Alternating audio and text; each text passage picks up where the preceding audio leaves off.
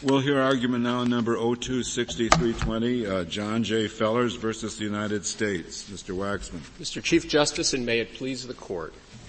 Unlike the two cases in which you heard argument yesterday, and unlike Oregon versus Elstad, the original inculpatory statement in this case was elicited not merely in violation of a prophylactic rule, but of the Constitution itself, specifically the Sixth Amendment right of an accused to the assistance of counsel throughout his criminal prosecution, a right designed to protect equality in the adversarial process by eliminating authority, Mr. Waxman, for saying that this is different from the Miranda warnings in the sense that it's, it's, it's an immediate violation rather than something, uh, something like Miranda. Well, it's, Your Honor, I guess I have a twofold answer. First of all, the, uh, the constitutional right involved is the Sixth Amendment right, unlike in Miranda, the Fifth Amendment right of self-incrimination. And in, in Oregon versus Elstad and Chavez versus Martinez, this court recognized that although the Fifth Amendment self-incrimination right is not completed until the statement or its fruits are introduced at trial, the primary illegality, as this court has used the phrase, is the coercion of the confession and the Elstad rule doesn't apply where the primary illegality is constitutionally proscribed conduct. And here, this court has not dis- formally decided whether the Sixth Amendment is violated at the time the uncounseled post-indictment statement is deliberately elicited or only when the statement or fruits are admitted. The briefs of both sides rehearse for the court somewhat conflicting statements in different opinions. We rely on the cases cited in footnote 5 on page 8 of our reply brief, but for purposes of this case, Your Honor, it doesn't matter because in Elstad this court made clear and reiterated in Chavez that although the Fifth Amendment violation isn't complete at the time a confession is coerced, Nonetheless, the fruits of that confession have to be suppressed under the derivative evidence rule unless the government carries its burden to prove sufficient attenuation of taint. And therefore, even if the conduct deliberately eliciting from Mr. Fellers his inculpatory statement at a time when the officers knew he had been indicted and the prosecution knew that he had a right to the advice of counsel, the fruits of that statement under Nix and Wade have to be suppressed. That's a rule that this court has applied in Fourth Amendment, Fifth Amendment, and Sixth Amendment cases. Do police officers generally know this distinction um, that when an indictment has been handed down, suddenly the Sixth Amendment is in the case as well as the Fifth? Uh, there's an element of fiction to it in that the person doesn't have a lawyer yet. Uh, it's a bright line rule, I guess. We need some point to know when proceedings have commenced, but I, I still think there's an element of fiction in it. Well, Justice Kennedy, I don't, I don't think I would call it fiction. I'm no more able to, to testify than the member of this court would be as to exactly what training the police are told, but this court has long established, long maintained that the Sixth Amendment cuts very bright lines. It is specific to the offense, and it begins only when, but when, the state makes the unilateral determination to change its formal relationship with an individual from one in which the individual may or may not be under investigation. Well, but the government you, you're making a, a very technical distinction, if I understand you correctly. If we focus on the suspect in the case of no indictment yet, who has been arrested, the person who has been indicted and then arrested, and they're both alone with the same police officers in the same jail cell, and they're both subjected to the same interrogation. Why should the derivative evidence rule apply to the one or not the other? If we're talking about constitutional rights, it seems to me that these two individuals are similarly situated. Well, they, they aren't, Your Honor, and I don't think this is a matter of technicality or formality. It is a matter of formalism.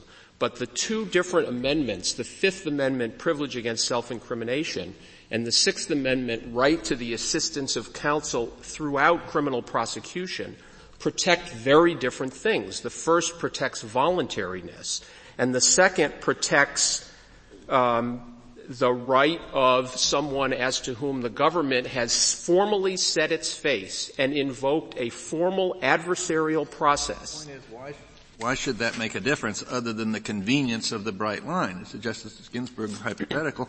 It could be the same drug ring, the same investigation, just the grand jury has, hasn't got around to indicting the second defendant until the next day and then the rights are different. Your, Your Honor, it's, it is entirely true that if the court agrees with, the, agrees with our submission here that the government can very easily conform its conduct simply by not conducting uncounseled interrogations or elicitations prior to changing its status. But the, the, we have to examine, this court has exhorted counsel over and over again to be clear about what the underlying right is protected in determining what the appropriate remedy is.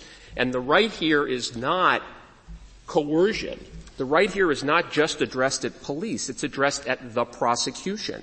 And there is a difference, you may call it technical, but it is in fact the hallmark of our adversary system that once the government decides to invoke a formal adversary process, it proceeds on the supposition that each side deals with each other A at arm's length, and B, assisted by the advice of counsel who will prevent each side, and in particularly the defendant, from, as this court has explained, in, from conviction resulting from his own ignorance of his legal and constitutional rights. And that's what's being protected.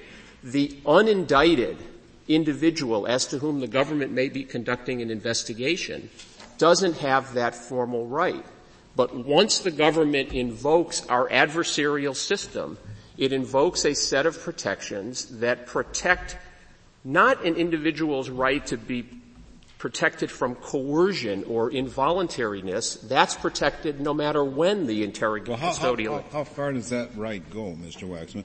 Uh, are you are you saying that uh, police officers can't talk to someone who has been indicted? Oh no, of course not. Your Honor has made clear the, in his opinion for the court in Patterson versus Illinois, I, I, believe it was Your Honor. In any event, the court made clear in Patterson versus Illinois that the Sixth Amendment right to the assistance of counsel doesn't prevent the government from eliciting statements from an indicted defendant. It requires that the accused either have counsel or make a waiver of the right to counsel. And the oh, court. But, so, so, uh, I'm, I'm talking about a situation where, uh, say, the police simply say something to uh, an indicted defendant. There's no violation of a right there, is there? There only is a violation of a right, Your Honor, if what, if the police statements and conduct amount to what this court has deemed deliberate elicitation. That is, that what the court has said in a half a dozen cases is that the government may not do without counsel is deliberately elicit incriminating statements in the absence of his lawyer. I am, I am absolutely certain that that's what happened here, and the magistrate. the finding of the magistrate and the. Yes, the magistrate who heard the police officers, Justice O'Connor, found specifically that Officer found deliberate eliciting of the yes, he said it was, des, quote, designed to elicit a response. I'm quoting from page 103 of the. Is that a factual finding, or, it is, or a legal conclusion? I mean, it seems to me he can he can find as a fact what the officer said, but whether it constitutes deliberate elicitation within the meaning of our of our opinion, it seems to me, is a legal question. Well, it's, I think, Your Honor, Justice Scalia, it's, this is a mixed question of law and fact under, uh, Miller versus Fenton and Thompson versus Keohane. And the Eighth, because, the Eighth Circuit said, the Eighth Circuit is the closest court to this one, and I thought that the Eighth Circuit said, and that it's a threshold question in this case, that it wasn't anything like interrogation. And that's, wasn't that the, the, the eighth, ground of the Eighth Circuit? Justice Ginsburg, the Eighth Circuit, two judges, the majority, the panel in the Eighth Circuit concluded that it wasn't interrogation. Uh, the, the, the concurring judge pointed out, Judge Riley pointed out that under the Sixth Amendment, unlike the Fifth, interrogation is not the standard. The standard is deliberate elicitation or, as this court has also phrased it, whether the prosecution, quote, intentionally creates a situation likely to induce the accused to make incriminating statements. I thought the Eighth Circuit's Circuit position was that all this was was the um, police informing the defendant that he had been charged with this and this crime. That is the, the magistrate, the, the, I don't believe the Eighth Circuit made any such finding, but the magistrate who heard the two officers testify and evaluated their credibility made a determination, Justice Scalia, that is a mixed question of fact and law. The inquiry under the Sixth Amendment, deliberate elicitation or intentional creation of a situation or purposeful conduct, which are the words this court has used, involve a determination, among other things, about the credibility of what the officers said. And when the magistrate concluded that they, that their conduct was designed to elicit a response, and that it was not made for any purpose other than to get a response. Was, was there any debate or controversy about what they in fact said? There was no debate about what they said, but but there was a credibility finding made by the magistrate because the if, mag- there was, if there was no factual dispute, why did credibility, why was credibility involved? Well, when you ha- when you because the, there is a subjective intent here, the que- subjective intent of whether Officer Bliemeister he came to the house knowing that this man had been indicted and said, "We are here to discuss with you your involvement with methamphetamine and your involvement with why, four why individuals. Should subjective intent make any difference here? Uh, then, uh, I mean, the, the effect on the on the accused is exactly the same. Your Honor, I'm I'm simply reciting back for for you the court's instructions and and saying that if the standard is deliberate elicitation and intentionally creating a situation, it essentially, in terms of providing a line, it proscribes what the police may not deliberately do. Well, and the deliberateness, I think, is a finding of the magistrate which, to which the Eighth Circuit in this court owe deference. But deliberateness may refer to nothing more than intending the statement that was made. And whether it elicits or not, or whether it constitutes a, a, a elicitation, what a terrible word, whether it constitutes elicitation, it seems to me, uh, can be judged objectively, can it? Your Honor, uh, perhaps, but designed to elicit, it strikes me as including a subjective component. But even if I'm wrong, I submit that the magistrate was correct as an a priori matter in saying, look, these pe- these officers, these agents of the prosecution, came to this man's house. They not only knew he had been indicted, Officer Bleimeyer had been the witness before the Bliemeister had been the witness before the grand jury, and he Mr. comes. Mr. Waxman, I, I will assume that that is correct. I mean, I the, the record looks to me just as you're describing it.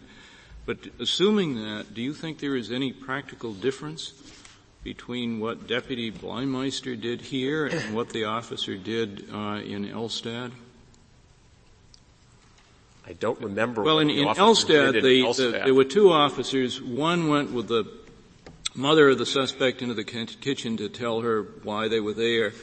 The other one, excuse me, stayed in another room with the with the, the boy who was the suspect, and started telling him what they were there uh, to uh, to to investigate. There was a burglary next door.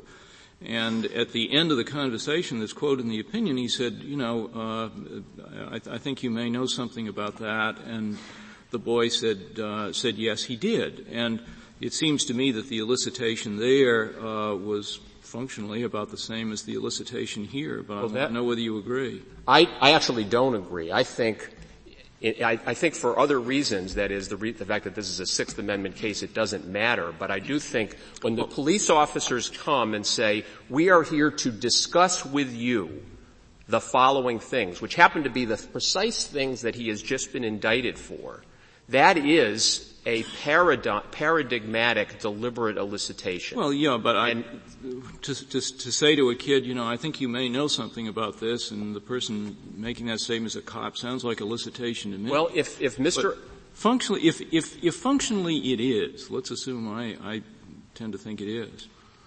And, and functionally, in each case, whether it's Fifth Amendment right or Sixth Amendment right, the statement doesn't come in uh, unless there is, among other things, a voluntary waiver of the right to the presence of counsel then and there. Uh, and uh, in in each case, we didn't have it. Uh, it's hard for me to see why, in functional terms, it should make a difference whether we're talking about sixth or fifth and why there should be a difference between this case and Elstad. Because the functional analysis depends on the right being protected. The Fifth Amendment right does not embed a policy against deliberate elicitation of information from suspects. In fact, our system embraces that. And if there was a violation in Elstad, it was. Well, neither, neither, does the six. Uh, the, what the six says is, before you try anything like that, uh, you've either got to have his counsel present, or his counsel's permission, or the, his waiver of it. Uh, what's the difference? It, the difference is what's being protected. What's being protected in the fifth is coercion.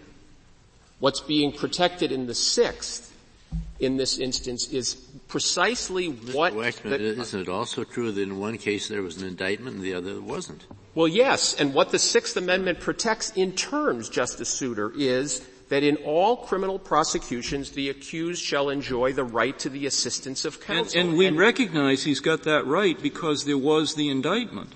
And in the Fifth Amendment case, the Miranda case, we recognize that he's got that right because this court has said that's the only way you're going to make the Fifth Amendment work. So we start with the assumption that he's got the right, uh, and that in fact the elicitation or statements that produce his statement are, are, uh, are, are improper. His statement is inadmissible unless there's a waiver of the right to the presence of counsel at that time. Absolutely. And that gets us right to Elstad and the line that this court drew in Elstad at the very outset of its opinion, which is that the consequences of an interrogation in violation of Miranda differ importantly from the consequences of a violation of the Constitution itself. That is primary illegality that goes directly, without prophylaxis, to what the Constitution prescribes. And this court said over and over and over again in Elstad that we will not apply a derivative evidence rule where the violation is only the former, but we will apply it in the latter. And that is the key distinction in this case. The distinction is not that the statements that they elicited from Mr. Fellers at his home didn't also violate Miranda. If he was in custody and the court found that he was, they did. In most of our Miranda cases, we recognize that uh, the, the police nationwide understand the dynamics of Miranda. I have no empirical basis, uh, and uh, apparently you don't know either. My assumption is most police officers would be very surprised that there's a difference. This between Fifth and Sixth Amendment, their but, Fifth and Sixth Amendment obligations in, in, in, in, this, in these circumstances. But Justice Kennedy, I submit to you that it doesn't matter as a matter of constitutional prophylaxis. It may very well, what the police officers know is they knew they had to give him his Miranda warnings there. That we can be sure of. And they also knew that there would be consequences for not doing it. And this is not just the police, if, if it please the court. This is the prosecution. Once there is an indictment, the police are not acting on their own. The police are part of the government prosecution. And if police don't know that and are trying to game the system the way we heard it yesterday, it's the burden of the prosecution, the prosecution and the government to make sure that they do understand that. What we're talking about here is the preservation of, as this court has said it, equality. Equality of each side once the government unilaterally changes its posture with respect to someone so that that person is accused. And when it does that, it has to make, it has to take steps to avoid interfering with the ability of the defendant at all critical stages and all confrontations to proceed based on ignorance or misapprehension of his rights or the legal consequences. I realize this sounds like... Mr. Waxman, can I just clarify that we do have the threshold question in this case, right? Because as it stands in the Eighth Circuit, you don't even have a foot in the door because there was no um, interrogation. It was only... So we have to overturn the Eighth Circuit on that point before we get to what you're now talking about. Yes, Your Honor. Now, the, the Eighth Circuit was incorrect because it applied the wrong standard. It asked whether there was interrogation, when this court made clear in Rhode Island versus Innis that that is not the test under the Sixth Amendment for good reasons.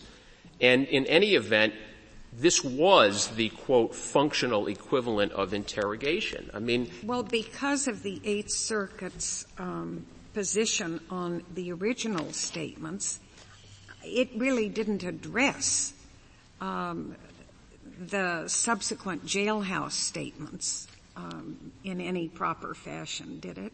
No, it, it said, the, what the Eighth Circuit said is, look, we don't think that there was a primary illegality, and therefore we don't have to discuss right. what the fruits so consequences So I suppose, uh, if we were to agree with you on the first statements and conclude they were deliberately elicited, we'd have to remand, I suppose. I don't think so, Your Honor, question. because the question presented in the petition, the second question presented in the petition is, okay, assuming that there was a violation of the Sixth Amendment in the first interrogation, does the invocation, the mere invocation of Miranda warnings cleanse that taint? Well, it wasn't except that. the Eighth Circuit didn't address that second right. question. That's correct. Well, would you like to say something about it? Because I would. looking at it, I want, would like you to address the particular argument. First, uh, the questioning at the House was about whether he'd ever participated in taking drugs with these people. The relevant question was whether he distributed drugs at the station. They did ask him if he wanted a lawyer.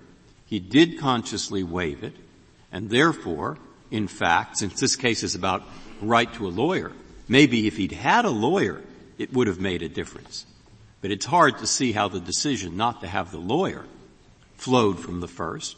So well, they're different subject matters, time passes, and uh, it's pretty attenuated to say that that first violation led him the second. All right, those are the arguments, okay. etc. What I'll, do you say? I'll, I'll, answer Justice O'Connor's question first, and then your question. Justice O'Connor, the, the, the point here is that this court has uniformly held that where there is conduct that constitutes primary illegality in violation of the Fourth, Fifth, or Sixth Amendments, not just a prophylactic rule, but the constitutional requirement itself, the remedy is you apply the derivative evidence rule, which puts the burden on the government to prove that the taint has sufficiently attenuated. Well, but certainly the the the, the uh, defendant can waive his right to counsel later on, and he did. He absolutely can, and w- our case doesn't. He did. He you think abs- it's tainted simply because if we find a violation originally? Our, our case, Your Honor, doesn't depend on any argument or showing that the second statement was either involuntary or that the waiver of the right to counsel was not knowing and intelligent. Our submission is that the second statement is the fruit of the poisonous tree, just as if it were a piece of inanimate evidence. There's nothing wrong if somebody said with what the if police going and finding the body in the Nix case, the Christian burial case. But it's tainted because they got the infor- that information derived from a violation of the Sixth Amendment. I and not up but here. He can certainly waive his Sixth Amendment right later. I just don't understand why what you say necessarily follows. We've never held that squarely, have we? Well, you, you have never held in a Sixth Amendment con, hmm. you've never held the, the precise question that's presented here, for sure. But you have held that where there is conduct that violates the Sixth Amendment, this is Nix and Wade, the fruits of that conduct, regardless of what happens thereafter, are excludable as fruit of the poisonous tree unless the government shoulders its taint attenuation burden. And you have also held in a variety of cases that, starting with Wong Sun, that where the fruit is testimonial evidence, it too has to be excluded with the understanding that the, the intervening administration of Miranda warnings are potent evidence but they are not sufficient in and of themselves to establish taint attenuation. You said it in Brown, you said it last term in Kaup versus Texas, you said it in Dunaway and any number of other cases. How is the second statement the fruit of the first? The first statement in the first, I mean, as a, that, this is a sort of a common sense practical analysis, but in the first statement he was, he acknowledged that he had used methamphetamines and he had associated with the four individuals mm-hmm. that the police officer named. And your Justice Breyer, the indictment was conspiracy to possess methamphetamines with intent to distribute and to distribute. He made very inculpatory statements. Thirty minutes later, he executes a Miranda warning waiver in the station house and he is asked, okay, tell us more about this possession and tell us person by person about your association with those four people. They then go on and ask more questions about other people, but in this case, the link between the two is as direct as one can possibly imagine. I mean, this court has established a, has long recognized a presumption that where the, when the government acquires evidence in violation of the Constitution, any substantially similar evidence obtained by the police subsequent to that derives from it unless the government can well, prove it doesn't. That under- was Wade. I can understand the position, although I'm not entirely persuaded by it, that where, when you are violate, have violated the Fifth Amendment and gotten a confession that's already on the table, the second confession is sort of the fruit of that because the person thinks, what the heck, I've already confessed, I may as well, I, that's the argument that it's the fruit. The but, taint, I, but I don't see how the waiver of, of counsel the second time is the, is the fruit of the improper approach the first time. I this, mean, I, I, don't see somebody saying, "What the heck? I waived counsel the first time. I may as well waive it the second. Your Honor, it doesn't the follow the way the way confession does. The taint, which this court in Elstad in Part 2A of its opinion in Elstad said was insufficient, 2B was insufficient to prove involuntariness, is in fact what demonstrates that there is fruit of the poisonous tree here in the link, and that is the accepted common sense proposition that an uncounseled accused from whom the government deliberately elicits an unwarned incriminatory statement after it institutes adversarial proceedings is erroneously likely to believe that there is little to be gained and much to be lost from attempting to avoid further incrimination. But is there, is there some authority for that prop- specific proposition that you just said? Uh, this court recognized it in Bayer, in Brown, in Dunham. I mean, you, you just recited kind of a litany. Did the court recite that sort of a litany in Bayer? Uh, well, in Brown, for example, it said that the second warned statement, quote, was clearly the result and fruit of the first.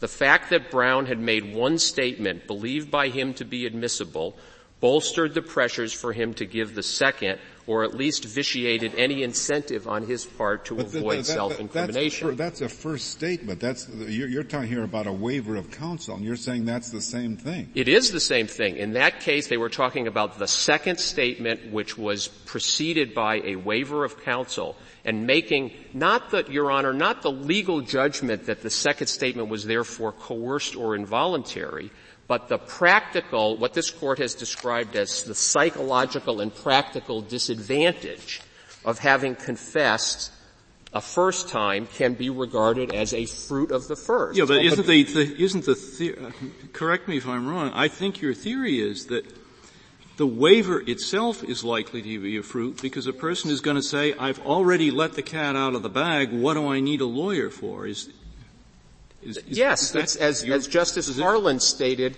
in his concurrence in Darwin, which is only a concurrence, but I think is sort of well, the nice. That, that, the cat out of the bag is what we rejected in Elstad. You rejected it, Your Honor, as evidence or as constituting or, or eliciting a presumption of involuntariness, but you did it only after, in Part 2A of your opinion in Elstad, you said derivative evidence rule doesn't apply. Fruits are not going to be excluded from Elstad from a Miranda violation. Now, the court said in Part 2B, now we have to deal with the contention that he says it's involuntary, and his only evidence that it's involuntary is that it was the cat out of the bag and there was this psychological compulsion. That's too attenuated and hypothetical to constitute a presumption of compulsion.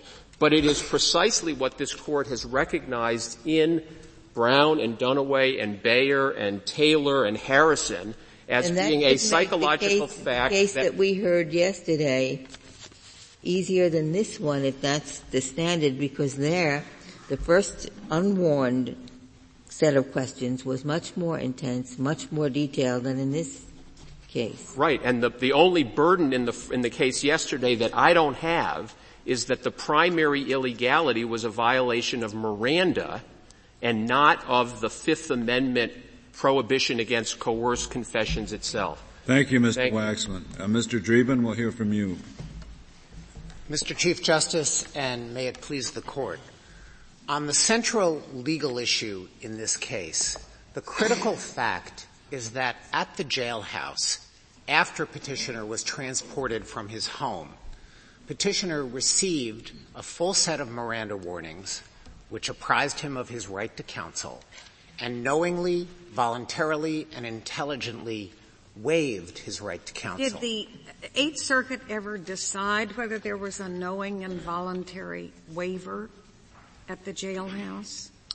Yes, I believe that the Eighth Circuit did, Justice O'Connor, because the Eighth Circuit applied Oregon versus Elstad to reject what appears to be a Miranda-style argument that petitioner made in addition to his Sixth Amendment argument. I thought that perhaps since they didn't think the first uh, statement posed a problem, that they never really got to the crux of the jailhouse inquiry. Well, I, I think in, in part, Justice O'Connor, your reading of the opinion is correct. The court did say that under Patterson, the Sixth Amendment argument that petitioner is making in this court doesn't get out of the starting gate because there was no interrogation. It used the word interrogation. There's an issue about whether interrogation is equivalent to deliberate elicitation, and I'll try to address that. But before the court got to the Sixth Amendment question, it addressed on pages 121 and 122 of the joint appendix the uh, argument based on Elstad, and the argument that the petitioner made was that the sub- statements made at the jailhouse should be suppressed and this is on page 121 of the joint appendix, because the primary taint of the improperly elicited statements made at his home was not removed by the recitation of his Miranda rights at the jail. And then the court went on to discuss Oregon versus Elstad in detail and rejected that holding, or that argument. And the way that I interpret that passage is that the court affirmed the district court's explicit finding of a knowing, voluntary, and intelligent waiver and applied Elstad to reject that claim. Just so I understand what the Sixth Amendment rule is, if the Sixth Amendment prohibits the state from eliciting statements when the when proceedings have begun, outside presence of counsel, um, is it wrong for them to give the Miranda warning, and if he's then silent, then go ahead and say, now you've had your Miranda warning, would you like to talk to us? Is that consistent with the Sixth Amendment rules that we impose? That is to say, can you elicit the statement after you've given the waiver, consistently with the Sixth Amendment right? Yes. Uh, Patterson versus Illinois specifically addressed the question of what does it take for officers to obtain a waiver of counsel the only point where I would disagree, Justice Kennedy, with your summary is that presence of counsel is not required. The defendant has the right to choose whether to have or to waive counsel. And in Patterson, the court held that the Miranda warnings convey to a suspect who has been indicted all of the information needed to make a knowing and involuntary and intelligent waiver of counsel in custodial interrogation.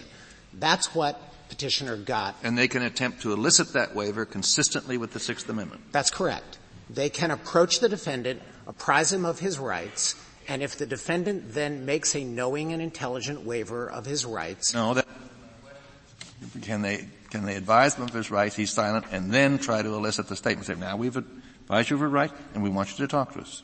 Is that consistent with the Sixth Amendment? I think so, if that's construed as seeking a waiver of his right to counsel. Of course, it, there has to be a finding that there was in fact a waiver of the right to counsel. The police officers can't simply read Miranda warnings, provide no interruption whatsoever to make sure that the defendant actually understood them and then barge right ahead. Now there are cases where the courts have to decide whether there was an implicit waiver of counsel under those circumstances. But this isn't a case like that because the Miranda waiver form in the record clearly indicates. Mr. Dreeben, maybe I'm wrong on the facts, but are you're relying on the waiver at the station house? That's correct. Do you agree that prior to that waiver there had already been a violation of the Sixth Amendment? No, Justice Stevens. Our then, position. Then you don't need the waiver. That, that is true. I, I, my submission is on the critical legal question, even if the court finds against us on what I would acknowledge as a close question about whether the interaction at the home constituted deliberate elicitation under the Sixth Assume Amendment. it was deliberate elicitation. Would you say it was a violation then? No, I wouldn't say that it was a, an actual violation of the Sixth Amendment at the time. The Sixth Amendment is a trial right. The right to counsel has to be evaluated by reference. Even if there was no waiver at the home, there, there still was no violation of the Constitution. Not at that time. I, I, I want to make it perfectly clear, Seems Justice a rather Stevens. extreme position. Well, I, I don't think it is extreme because I'm going to follow it up with what I think Your Honor is getting to, which is can the police simply go to an indicted suspect's home, ignore his right to counsel, and engage in questioning? And the answer is generally no, sometimes yes. Uh, generally no is that once the defendant has been indicted, the right to counsel provides a, a direction to the police not to interfere with or circumvent the right what to counsel. What is the sometimes yes? Sometimes yes is, is that this court has recognized in its seminal case in this area, the Massiah case, and then again in Maine versus Moulton, that the Sixth Amendment, as it is offense specific, does not preclude the police from investigating ongoing criminal activity that no, is not this charged. Is, this was an offense specific interrogation, if it, if it was an interrogation. Yes, and th- this case doesn't involve the. It seems to me there's an analogy to civil cases here. Supposing you just had a civil lawsuit pending against a person, and after it's filed, wouldn't there be an ethical obligation on, of, on the behalf of the plaintiff not to send agents out to question your adversary in the proceeding? There may be a ethical obligation, um, even if the party is not known to be represented at the time. If he's known not to be represented, that's my case. My if he's known not to be represented, I think it's a closer question whether whether the ethics rules would would bar uh, the approaching the defendant. But this court has made. Who, who would you go to if if he hasn't appointed counsel? Well, Justice and, and he's filed a case. He's filed a case pro se. Who would you approach if you don't approach him? I think no, Justice I'm Stevens. assuming that the, the, government is the plaintiff in the case. That's the implication is that you couldn't approach him, and this court has clearly made it uh, evident that whatever the ethical rules might be with respect to private conduct, the Sixth Amendment rules are not governed by them. And the Sixth Amendment rule in this area, at least, is relatively clear. The police can approach an unrepresented defendant advise him of his rights, and obtain a waiver of the right to counsel. Well, can the police approach a person and deliberately elicit statements uh, without advising him of his right to counsel after indictment? Not on the charged defense, Justice O'Connor, and have the information admitted at trial. Uh, the, the, threshold question. Well, have we looked to whether the statement was deliberately elicited? Has that been our understanding of what we look to? That, that has been the way that this court has formulated the test, and I would suggest that if the, And so should we apply that test here to those early statements? Yes, but I think the court should re- clearly reformulate it to make it in the context of overt interrogation by the police, known police officers, uh, to be an objective test. The deliberate elicitation standard, as so phrased, gives rise to some confusion because it does suggest that there's a subjective component to it. Where deliberate elicitation does have a different application than interrogation for purposes of Miranda with respect to undercover agents. The court has made clear that once a suspect is indicted, the police cannot use an undercover agent not known or identified as such to the defendant to circumvent his right to counsel. And in that respect, deliberate elicitation is broader. But in footnote 12 of Maine versus Moulton, where the court was discussing deliberate elicitation in some detail, the court made clear that intent is hard to prove, and it's really not the main issue here anyway. What we should be interested in is whether the uh, government must have known that its conduct would be likely to elicit incriminating statements, and that is essentially the same as the Rhode Island versus Innis standard for interrogation. In fact, it's a little bit more onerous for the defendant because it says must have known and the Rhode Island versus Innis standard is should have known. In any event, the government submits that the court should make it clear that when you're dealing with identified police officers interacting with suspects post-indictment, the Rhode Island versus Innis standard, the objective test, should be the definition of deliberate elicitation. Then the question becomes, was there deliberate elicitation on the record in this case? What happened is the officers arrived at petitioner's home. The officers knew petitioner. This was not somebody that they had never met before. They'd met him on prior occasions. And they said in one continuous statement, we're here to discuss your methamphetamine activities. We have a warrant for your arrest. Didn't they say we're here to discuss with you? Justice Isn't that statement, I'm here to discuss with you. Justice Souter, on three occasions when Officer Bliemeister was asked to say what he said in his own words, he said, we're here to discuss your methamphetamine activities. On one occasion, when defense counsel in cross-examination reformulated what Officer Bliemeister said and said, didn't you say you're here to discuss with petitioner his methamphetamine activities? Officer Bliemeister answered yes. Both the magistrate judge and the district court did not use the with you language in describing what the officer said. And to the extent that this case turns on a rather subtle distinction in language, I think the distinction is relevant because what the officers were essentially doing is introducing the topic of what they were going to tell petitioner, namely, your methamphetamine activities have landed you in trouble. We're here to arrest you. We have an indictment for your arrest. And then petitioner began to speak primarily telling, about telling is not discussing. I mean, I don't see why the, the phrase with you is essential when the only person in the room is, is, is you. And somebody comes in and says, I'm here to discuss, you know, whatever.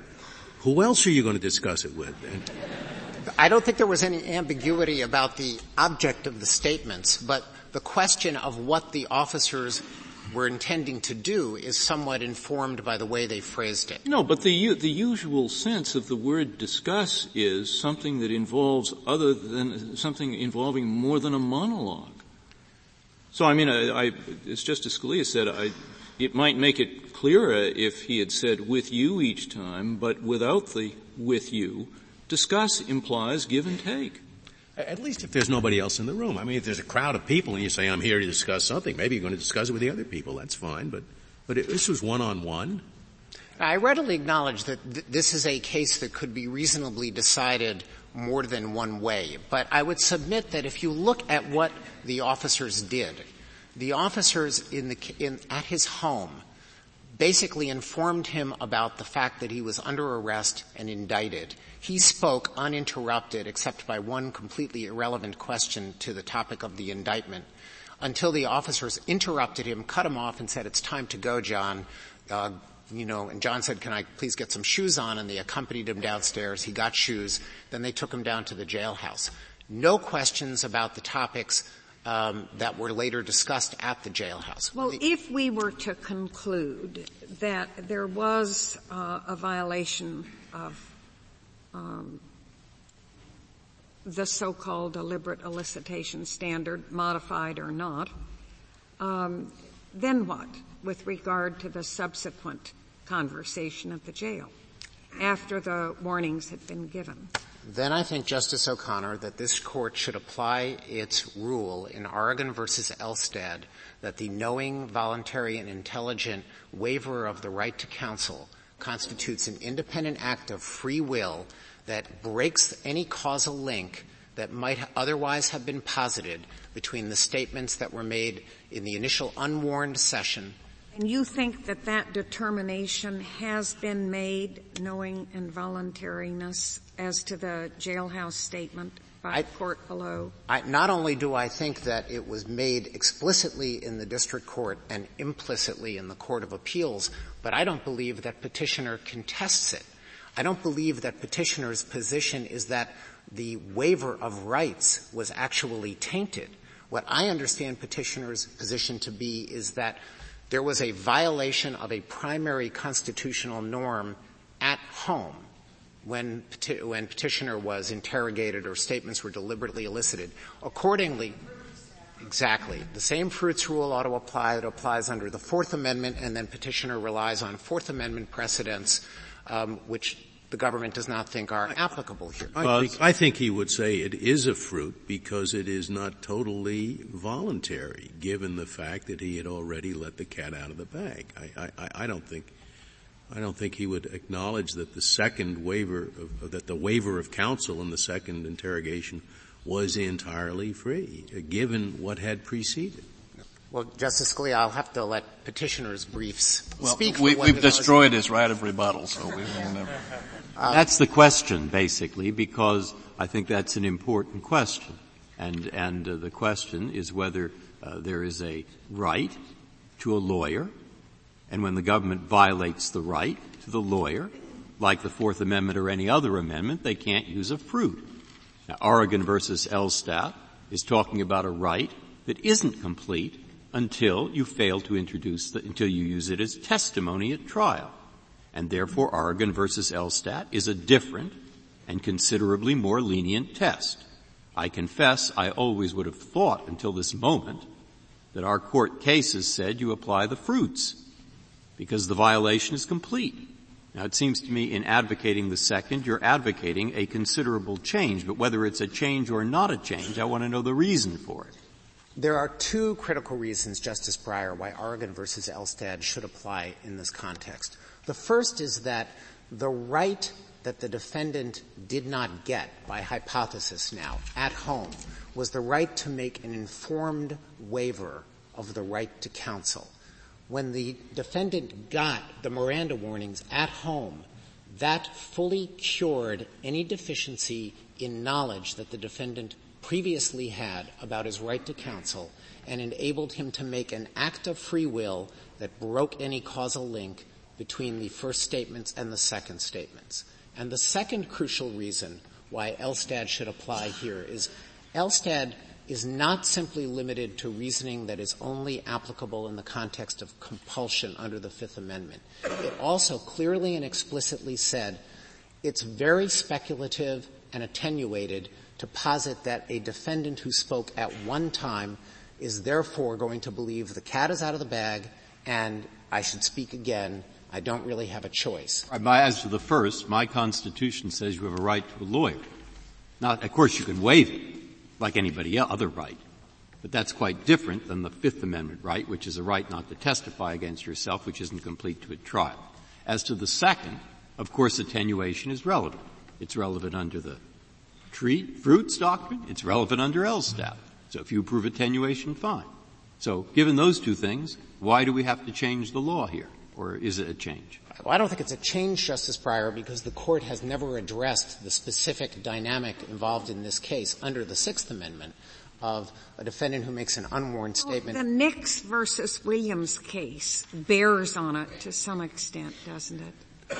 It that does, was a Sixth Amendment case. Yes, Justice O'Connor, and I, I accept, although I think it's fair to say that Nix did no more than assume that there would be a fruits rule as yeah, to physical and the court evidence. in Nix made it pretty clear that uh, we assumed uh, there would be a fruit suppression. Correct.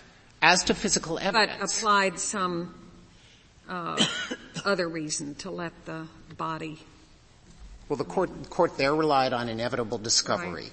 Here, our basic position is that the voluntary testimony of the defendant himself is different from physical fruits or from the situation involving a tainted lineup which was involved in Wade, and that the decision made voluntarily and intelligently by a defendant to waive counsel is a per se break in any causal chain that would be posited. And our second argument is that the court has already rejected in Elstad the idea that there is a causal link between a defendant's letting a cat out of the bag in the first statement and then being confronted with the question whether to waive his rights in the second. Mr. Dreeben, do, do I understand correctly that essentially you are saying that Mr. Waxman is wrong in bracketing the Sixth Amendment with the Fourth Amendment, that it belongs with the Fifth Amendment, and one, it seems to me, large difference between the two of you is Mr. Waxman describes the Sixth Amendment violation of, as occurring on the spot. You have said in your brief, it's just like the Fifth Amendment. it's sort of inchoate until the government seeks to introduce it at trial. Is that still your view? So that the, the right to counsel isn't complete, the violation isn't complete until the government makes an effort to introduce it at trial? Um, it is my view that the violation is not complete until the uh, evidence is introduced at trial. But I think where I put the Sixth Amendment is not numerically accurate, but it's somewhere in between the Fourth and the Fifth Amendment rules. In that there are circumstances in which I believe that there is a fruits rule attached to conduct that infringes a Sixth Amendment norm.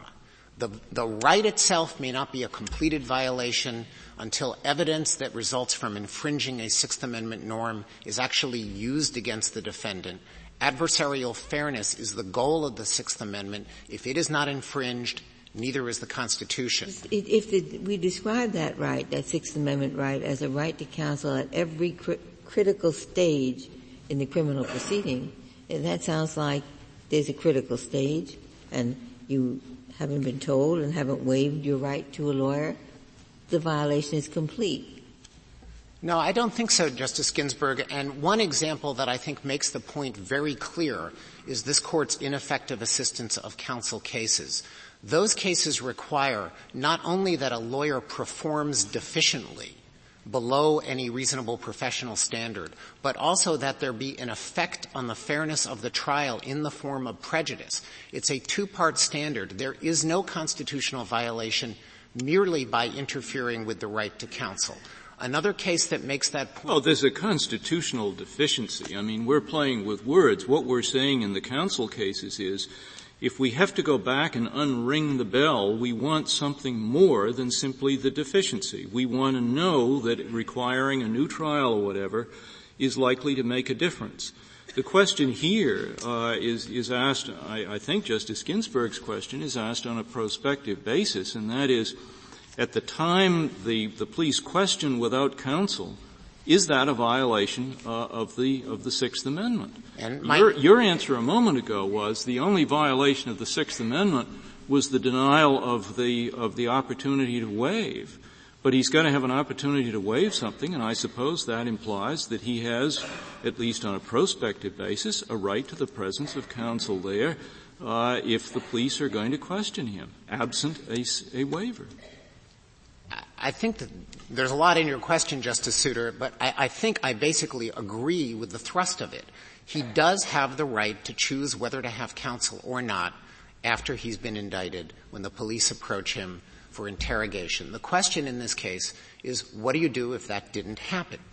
Of course, the, the, the, other way to look at it is upside down. I mean, if, if you concede that there's a Sixth Amendment violation immediately, you're still free to argue that, that in, in the Miranda case, there's also a Fifth Amendment violation immediately. Now, you couldn't do that with Elstad, but after Dickerson, you can certainly argue that. Well, as we discussed yesterday, Justice yes, Scalia, I know. The, I, I believe that the violation in a Miranda case consists precisely of the admission of the defendant's statements in the government's case in chief. The Fifth Amendment is an evidentiary rule that's what the nature of the violation is. It's not a conduct-based rule. Well, and that has a textual support in the constitutional language itself. That, that's correct. But you don't have quite the same thing on the Sixth Amendment. No, but I don't think that it matters because uh, we're conceding that the court engages in fruits analysis. Our primary position in this case on the legal issue is that the defendant's independent, untainted decision to waive counsel is a Mr. act of free. it's, it's, a thought runs through my mind that if, if he were to waive counsel in front of a judge in a trial setting, the judge would ask him a lot of questions to be sure the waiver was intelligent and voluntary and so forth. Mm-hmm. And you're suggesting at the time he's first indicted, when the police approach him, he doesn't need any of that guidance at all. If he just answers the question, that's sufficient. Well, that That is a rather dramatic difference in the kind of waiver of this very important right. True, but that's what the court held over Your Honor's dissent in Patterson versus Illinois. The court explicitly considered the issue of what kind of a waiver is necessary, and the court held that the issuance of Miranda warnings provides the defendant with all the information that he needs to know. Because you didn't even have the Miranda warning here. No, we're, and we're not claiming that there was a waiver of the right to counsel. Our, our claim for whatever favor it may meet with the court is that there was no deliberate elicitation of statements. We're not claiming a waiver at the home. We are unequivocally claiming a waiver at Don't the jail. Don't you think it is rather, rather strange that the judges are as careful as they are in a trial setting, whereas the police can just do what they did here? Does that, does that? No, I don't think it's strange at all because as the court explained in Patterson, the question of a waiver is a functional question that turns on what the role of counsel might be at a particular setting. And the role of counsel at trial is considerably more complex in dealing with evidentiary matters and legal claims than the role in pretrial Actually, in, a situation like this, the whole outcome of the proceeding is determined by what happened in his home. Well, in this particular case, and this is my third and final point, if the court should determine that the uh, waiver of rights is not a per se independent act that attenuates any taint, on this record, the court should not find that there is any taint that is unattenuated. The violation at home, if there was any, was an extremely mild violation. If the defendant let the cat out of the bag, it was really at most one paw, not an entire cat. The, the defendant barely spoke at all about um, his activities relating to the charges that were identified in the indictment. He said that he had business and personal problems and he was a methamphetamine user, uh, and he rambled on for a while until the police cut him off. At the station house, he was asked specifically, person by person, what his relationship was with the individual and what the activities were. And of course, he gave more elaborate information at that time, but, and this is critical too. It was not information that admitted the charges in the indictment. This wasn't a case where a defendant said, well, I've confessed once, I might as well confess again now that I have my Miranda warnings. This was an individual who spoke about his problems at his home. Then he gets down to the station house and he's essentially talking about all the things that make him not liable, criminally liable under the indictment. It was an instance in which I would submit the motive for the defendant to talk was not that the cat was out of the bag, but that he was hoping to minimize any suggestion of guilt and persuade the officers that uh, the indictment was not properly founded. And finally, of course, the officers never exploited any prior statement and they did give him a thorough, complete administration of Miranda warnings. And under the circumstances of this case, even if the court were to apply a taint analysis sometimes, or to assume that a taint analysis applies, the facts of this case demonstrate enough attenuation so that the jailhouse statements should be admitted while the statements at home were suppressed. Are, are, you arguing that the fruits rule does not apply, or are you arguing that this is not the fruits? I am arguing that a fruits rule applies under the Sixth Amendment. I'm conceding that by virtue of the court's assumption in Nix versus Williams and its holding in United States versus Wade. But the case of a defendant's own voluntary statements should be treated as a special case under a fruits rule in which there is per se attenuation in the form of an independent act of free will that intervenes between the violation and the ensuing waiver. And that comes about when the defendant receives full and complete information about his rights. There is no suggestion of involuntariness in his waiver, and he decides to speak. The ultimate test in attenuation law is was there an independent act of free will when you're speaking of a confession that breaks the causal link to the prior illegality. Here we submit as a matter of law under Oregon versus Elstad's reasoning, there was. Thank you. Thank you, Mr. Dreeben. The case is submitted.